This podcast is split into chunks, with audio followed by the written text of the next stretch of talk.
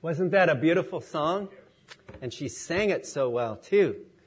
And it's a newer one. And what beautiful words. As we sit here today, if we know the Lord Jesus Christ as our Savior, we're not dirty anymore. We're not defiled by sin anymore. We're not far from God anymore. We've been brought near by the blood of Christ. He's washed us. He's cleansed us. And He only has to do that once. And He died for us so that we can have that forgiveness of sins. What a beautiful song. What a beautiful truth for all of us that have been washed in the blood. And if you're here today and you've never been washed in the blood, today's the day to give your life to the Savior because He can wipe the slate clean. All your past sins, all your present sins, all your even future sins can be washed away in a moment of time when you accept Christ as your Savior. Shall we just open in a word of prayer? Our blessed Heavenly Father, we thank you that we've been cleansed by the blood of the Lamb, redeemed by His precious blood. And we just pray, Lord, that as we listen to the message this morning, that you will touch our hearts, speak to us by the Holy Spirit, convict us where it's needed, Lord, encourage us and comfort us where it's needed. We thank you that your word is purposeful, it's strong, it's powerful, it's sharper than any two-edged sword. And we pray that you will have your work in us individually today through the word and that we will go home changed people, closer to you, more obedient, more faithful. And we just pray, Lord, that you will hide me behind the cross and speak through us, to us and through us today. And we just pray that your word would touch our hearts and we just pray in Jesus' name. Amen. On February 9th, 1996, which seems like quite a long time ago, but in the history of the country, it's not that long ago. There was a railroad train heading from Waldwick, New Jersey to Hoboken.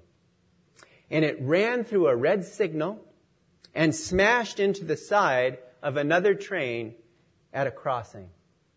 The crash killed both engineers of both trains and one of the passengers and injured 158 aboard those two trains.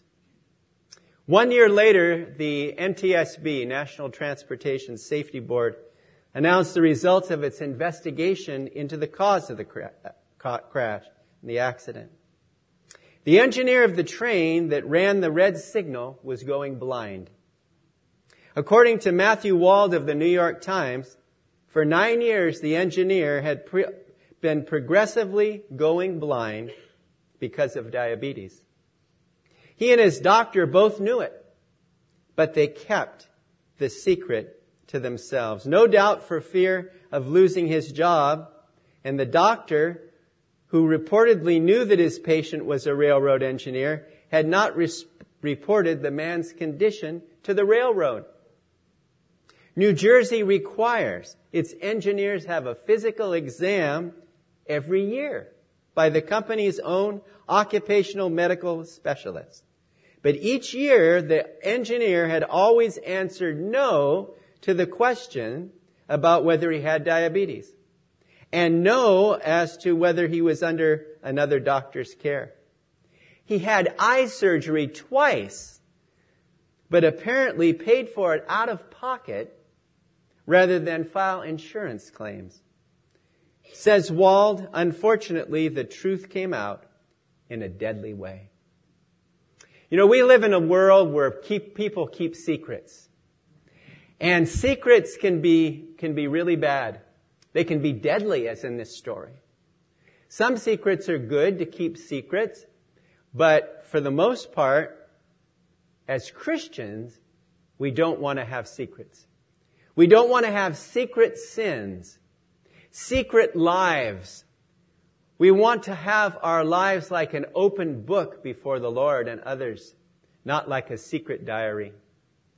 But so many people keep their secrets to themselves. We oftentimes hear in political campaigns that candidate, whether it's a man or a woman, has skeletons in their closet skeletons in the closet. That's what it means you have a secret past. You've kept it to yourself, but now all of a sudden it's been revealed.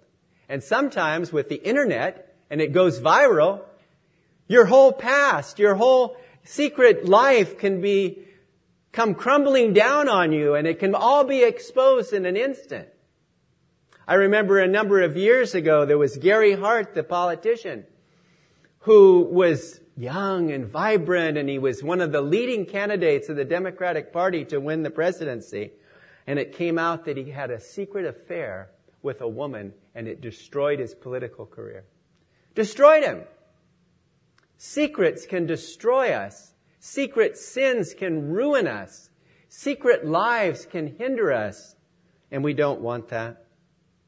The Bible says in Psalm 19 in verses 12 and 13, who can understand his error? Cleanse me from secret faults. Keep back your servant also from presumptuous sins. Let them not have dominion over me. God wants us to be honest, to tell the truth, to keep short accounts with Him, and when we sin, to confess it immediately, and to not keep secrets in our lives. Today we're going to look at three things in regard to secret sins and secret lives. Number one, nothing, and I mean nothing, can be hidden from the Lord. Nothing. Number two, nothing that is hidden that will not one day be revealed. And third, nothing works except confession, repentance, and forsaking of sin. You know, you can't hide anything from the Lord. Imagine the God who sees everything, the God who hears everything, the God who knows everything already knows your secrets. He already knows all about you. He knows your past. He knows all your sins. And still, He loves you. Still, He wants to forgive you and He wants to cleanse you. Someone said one time, God has a huge eraser and He wants to erase our sins, erase our past. The devil is so foolish and he sells the lie that you can keep a secret from God. That somehow you can hide it. When Adam and Eve sinned in the Garden of Eden, they were so ashamed. They knew they were naked. And it says they hid themselves among the trees in the garden. And God called out to them and it says in Genesis chapter 3, 8 to 10, and they heard the sound of the Lord God walking in the garden in the cool of the day, and Adam and his wife hid themselves from the presence of the Lord among the trees of the garden. Then the Lord God called to Adam and said, Where are you? He knew where Adam was, but he wanted Adam to see where he was and to acknowledge it. So he said, I heard your voice in the garden. I was afraid because I was naked and I hid myself. Ever since that moment that Adam committed that sin and hid himself from God, people have been trying to hide their sins from God ever since. They've been trying to hide their sins from others ever since. They've been trying to live a lie ever since. And that's not how God wants his people to live. You can't live a life of peace if you have secret sins. You can't live a life of joy if you're living a secret life. You can't live in harmony with the Lord's will if you're hiding that from Him. God sees everything. He hears everything. It says in Hebrews 4:13 some very convicting words. It says, "And there is no creature hidden from his sight, but all things are naked and open to the eyes of him to whom we must give an account. One day, every human being, every man and every woman will one day stand before God and give an account. And he wants us to be honest and sincere and to live lives that are transparent. That's his desire for us. It's futile to try to hide from the omniscient and omnipotent and omnipresent God. I love this verse in Psalm 90 and verse 8 where it says, You have set our iniquities before you, our secret sins in the light of your presence. God wants us to repent, confess, and forsake our sins. The devil has spewed so many lies. And one of the lies is that don't expose it. You'll be embarrassed. Don't expose it. You'll feel really bad. Everybody will find out. Don't, don't say anything. Just keep it all secret. Keep it hush hush. No, that doesn't work. God says, bring it out into the open, into the light of my word. Let me shine my light on your word and forgive you and give you the victory. That's God's way. The devil's way does not ever work. It says in Psalm 20, uh, Proverbs 28 and verse 13, he who covers his sin will not prosper, but whoever confesses and forsakes it or them will have mercy. Someone once said, whenever God is, whenever man, rather, is ready to uncover his sins, God is ready to cover them. And that is so true. If we ever bring up our sins from the past, God will say, what sins? Because when He forgives, He forgets. He forgives and He forgets. But we have to come to Him. We have to be honest before Him. We have to confess it. And He will forgive us. We all know the story of David. We all wonder how King David could have committed those two very atrocious sins of adultery and murder, but he did. And he was living with it. And he didn't confess it to the Lord and he suffered spiritually.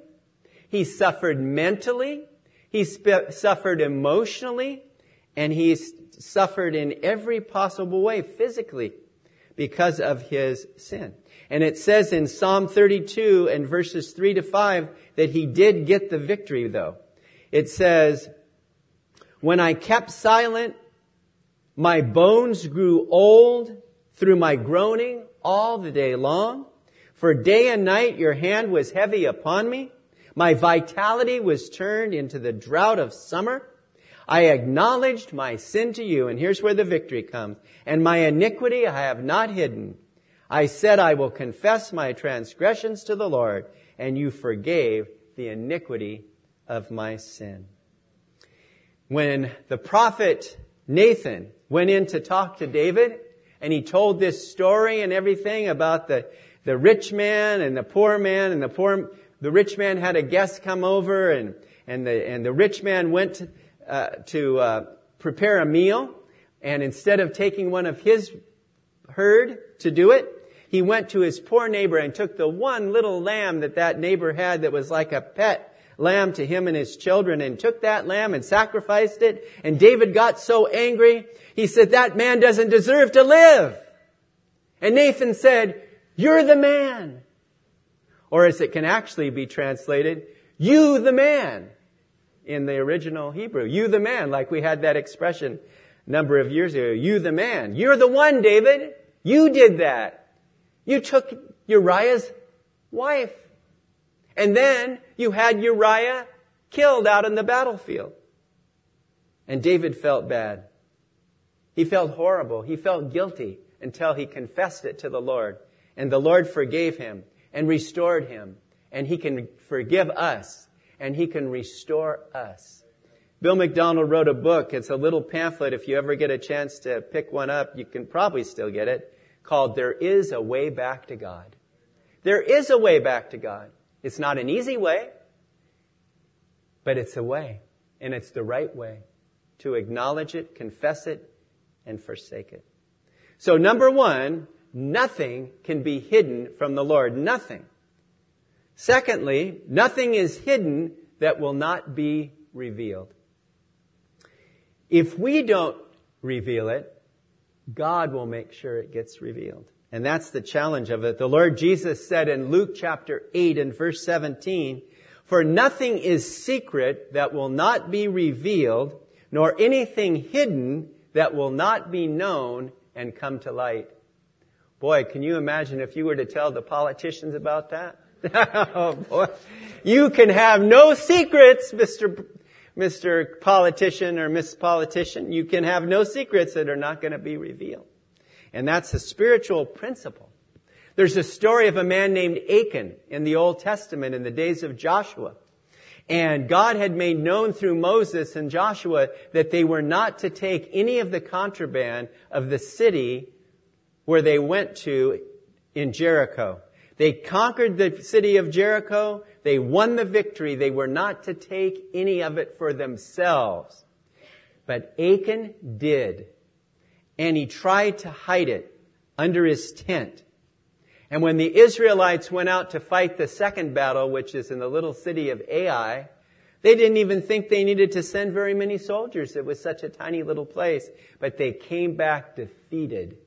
They were so sorrowful. Joshua was on the ground. He was in agony because of the defeat. They couldn't figure out why, Lord, are we defeated before our enemies? And the Lord says, there's sin in the camp.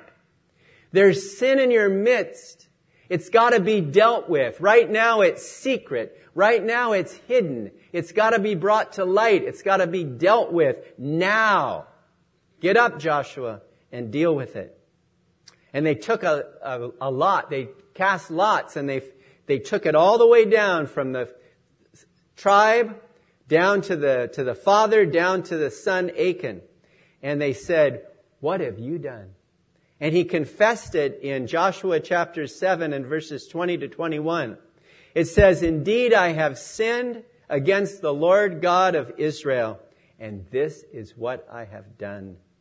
When I saw among the spoils a beautiful Babylonian garment, 200 shekels of silver, and a wedge of gold weighing 50 shekels, I coveted them and took them. And there they are hidden in the midst of my tent with the silver under it. Amazing. God exposed his sin. And it was interesting because it was the, the, it was the next day that they did that. Can you imagine? He didn't sleep well that night. I'm sure he didn't sleep well that night at all. And then when the next morning came and they, Joshua says, tell us, what did you do? And he explained. And then he was judged. He was exposed. His sin was exposed. He was stoned to death and burned with fire. And you say, well, why did he get such a severe penalty for that?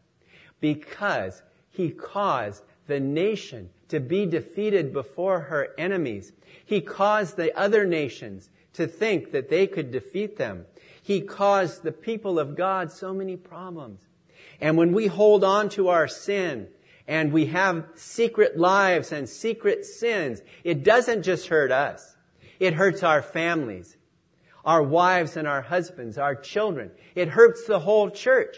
It hurts the congregation. And it hurts the whole church as the, as the body of Christ. And that's what happened with Achan. And so they had to deal with it very severely because God takes sin very seriously. In Numbers chapter 32, we have the famous words that were spoken by Moses to the three and a half tribes that took their inheritance on the east side of the Jordan instead of going into the promised land. And they promise, we'll fight with you until your inheritance is gained on the west side in the land of Canaan, and then we'll go back and we'll live there. And Moses said, okay, that's your promise. But he said this in Numbers 32, 23. But if you do not do so, then take note, you have sinned against the Lord, and be sure your sin will find you out. There's kind of a funny story that was told years ago about a snake named Negosa, uh, the snake. And this snake used to go inside the chicken house and get the eggs every night. That snake would slither in undetected while people were sleeping and it would grab an egg and take it and eat it. And the next morning they come out to get the eggs. They're gone. The snake ate the eggs. So what are we going to do? Well, one day the man thought of an idea. I'm going to make a hard-boiled egg. So he took the egg and he took it in the house and he hard boiled it up nice and hard. And then when the snake slithered in that night to eat that egg, it got stuck in its throat. And the man was able to kill the snake and end it. And that's the way it is with our sin that can be exposed. It's gonna get exposed. It's gonna come to pass. We have to be those who are honest and sincere. Nowadays, sin is everywhere. It's on the internet, it's in television, it's in movies, it's in magazines, it's everywhere. And the devil wants to take you and I down. He wants to take us down and he wants us to suck us into this, into the sin so that he can take us down. And that's why we have to deal with our sin. And God wants us not only not to have any secret sin, but he doesn't want us to have any secret lives either. Sometimes I think it would be surprising to find out that we live one life at church and we, we live so well and look so good and say all the right words and everything. Then we go out during the week and we live a different life. It's a, called a double life. And it's not good for any Christian to live a double life. We have to live the same. We have to be the same at work or at school or at home, in the community, wherever we go. God wants us to live the same way as that. The story is told of a man named Phil. He spent years hiding his addiction to pornography. Shortly after his marriage to his wife Michelle, she was stunned when he revealed his shameful secret. Together they are struggling to rebuild their trust in their marriage. You know, these kinds of sins, these secret sins, will eat us up from the inside. They will eat us up with guilt. And God doesn't want that. In 1 Timothy 5:24 it says, "Some men's sins are clearly evident, preceding them to judgment. But those of some men follow after. Some people you can see it. Obvious sins. No problem. Others, their sins follow after. In other words, it'll catch up with them. It'll catch up with them. Sometimes I'm driving down the road and I see this car and it comes flying by on my left side. Maybe 90 miles an hour, maybe faster. I think to myself, that person's eventually going to get caught. And eventually they're going to get a ticket. And they're going to have to pay a fine. And it's going to be points on their driver's license. I'm thinking of this, right? And I'm driving along. And I'm thinking, it's going to catch up with them one day. It really is.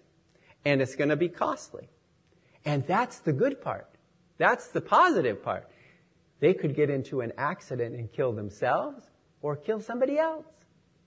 So you think they're getting away with it, they're really not getting away with it. You know who else lived a secret life in the Bible was Samson. Remember he had that secret life. Uh, one day when he was out uh, in the wilderness, he killed a lion and then bees came and they were inside the carcass of the lion and it created honey.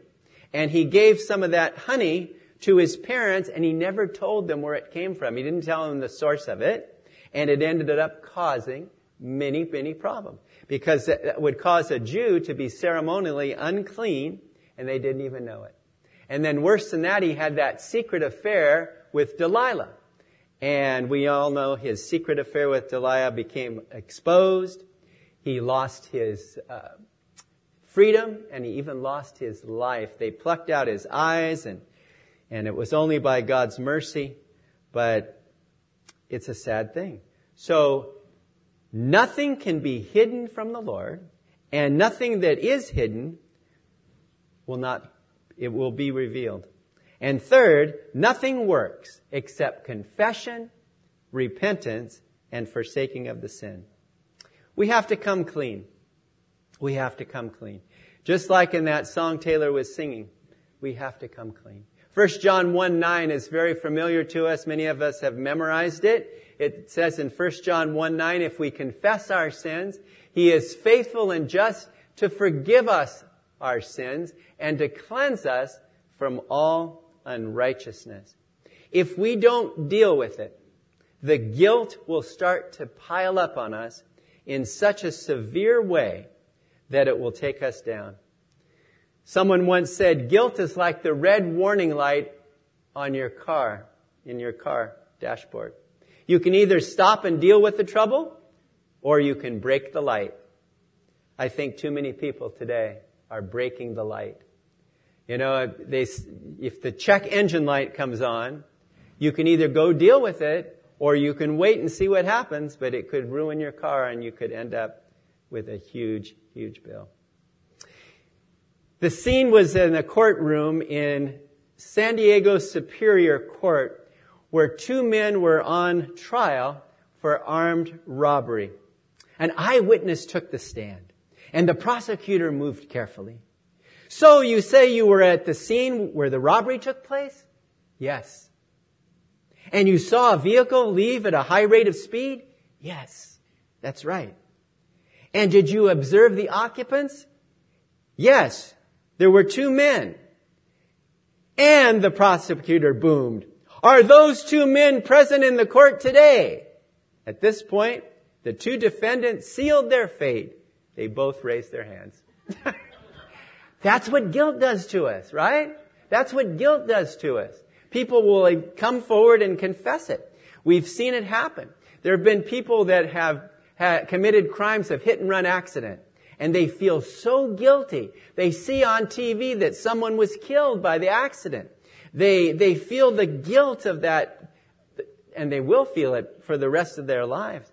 And they go into the court, they go into the police station. I was the one who did it. I was the one who stole it, or I was the one who committed that crime. And they want to get it off their chest. Because God never wants us to hold on to these things. He wants us to come and bring it before Him. And He will forgive us. There was a, a new, new convert. He was a Chinese convert over, over in China. He was new to the faith. And one of his fellow countrymen was trying to tempt him to cheat. And there's a lot of cheating scandals going on in the country right now here in the United States. Upon his refusal, his tempter asked why. He said, because there will be three will know that I've cheated, replied the native Christian. You will know, I will know, and heaven will know. And that's true. He says, I'm not going to do it. I'm not going to cheat. He said, this applies to all lands. All things are naked and open to him who we have to, to do.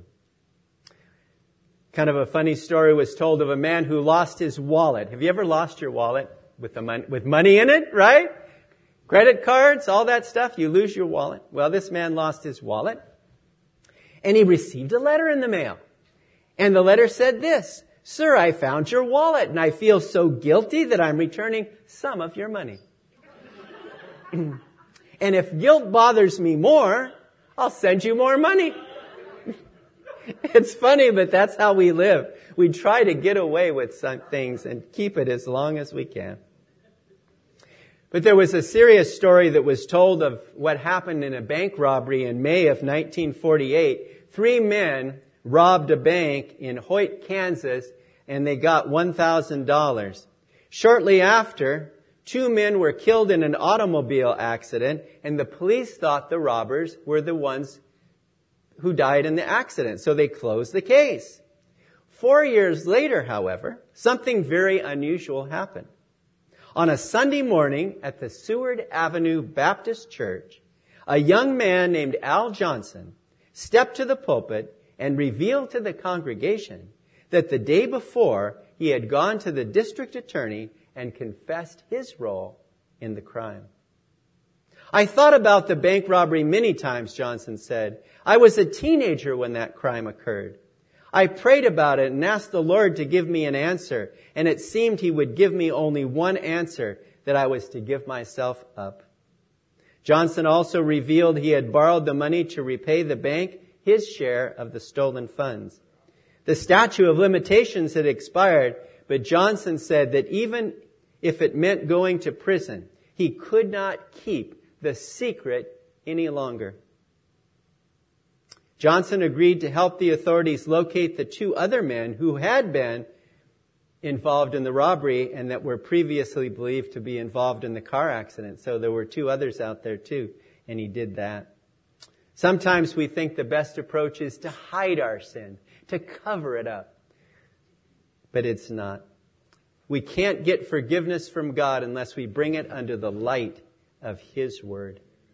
James 5:16 says, "Confess your trans- passes to one another and pray for one another that you may be healed. The effective, fervent prayer of a righteous man avails much. Another person in the Bible who kept his sin secret was Jonah. The Lord told Jonah, Jonah, go to Nineveh, preach the gospel, win the people there to, to me. What did he do? He ran the other direction. He got a ship going off in the other direction altogether. And there he was on the ship. And all of a sudden a storm hit. The people were fearful about losing their life and they cast lots to see who was the guilty one. And it came to Jonah. And they knew that Jonah was on that ship because he was running away from God and he was hiding it. And they threw Jonah into the water and the large fish swallowed him up.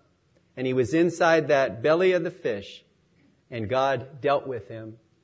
God forgave him, and God gave him another chance to do his will, which he did. We all know the story. But the old expression is very true. You can run, but you cannot hide. And you can never hide from God. We may keep secrets from each other. Nobody else in this world may know about it, but God knows it we need to deal with it with Him. And sometimes we need to go back like Al Johnson did and make uh, restitution for things that we have done. But let's remember today, nothing can be hidden from the Lord. He sees everything. He hears everything. He knows everything. And to think we as human beings can hide anything from Him, it doesn't work. Didn't work for Adam. Didn't work for Achan. Didn't work for David. Didn't work for Jonah. It doesn't work for us. We have to be honest before the Lord and have no secret sins and no secret lives. One day, it will all be revealed. May God help us. In Proverbs 9:17 it says where the uh, scripture says stolen water is sweet and bread eaten in secret is pleasant. Those words were confirmed to be the devil's lies. Stolen water is sweet. It's stolen water. It seems so exciting. I'm getting away with it. I got this, I got that, I did this, I did that. Nobody will find out. No, I'll never get caught. The criminal never thinks he'll get caught or she'll ever get caught. But they do. They do. May the Lord help us to have honesty, to have sincerity, to have integrity, to take our sins and bring them into the light of God's Word. It may be painful. It will be painful. But God will deal with it. He will forgive it. And we may have to go and ask others to forgive us too. And that can be embarrassing. Yes. And it can be hard. But when we deal with it and it's behind us, that guilt is removed, that sin is gone, we can be thankful. And if you're here today and you've never received the Lord Jesus Christ as your Savior, He wants to forgive you. He loves you. He wants to take all your sins away. He wants to give you a new life and give you peace and joy in your life. He wants you to be with Him forever. But we have to deal with that sin issue. The sin issue is what keeps us from God. Our sins are like a wall between us and God. Jesus broke down the wall, and all we have to do is come to Him and say, Lord, I'm a sinner. I've lived my whole life by my own plans, my own will. I've messed up everything. I've ruined my life and others' life. Lord, please forgive me of my sin. I repent. I turn from it. I come to you. And God will forgive us. And He will give us eternal life. And He will put, take that frown and turn it into a smile. He'll take your guilt and remove it and give you joy and peace instead. May the Lord encourage our hearts to have no secret sins and no secret lives. Shall we pray? Our Heavenly Father, we thank you for the conviction that we feel in our hearts, Lord. And if there's anyone here today who doesn't know the Lord Jesus Christ as their Lord and Savior, may today be the day that they invite Him in to be Lord and Savior. Lord, we just pray for us as believers that we won't have any secret sins, Lord. We'll deal with them. We'll bring them and expose them by the Word of God.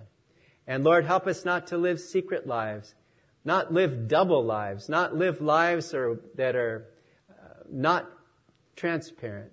Help us to live clean lives, Lord, we pray. And so we commit ourselves to you and pray you'll take us home safely today. And we thank you in Jesus' precious name. Amen.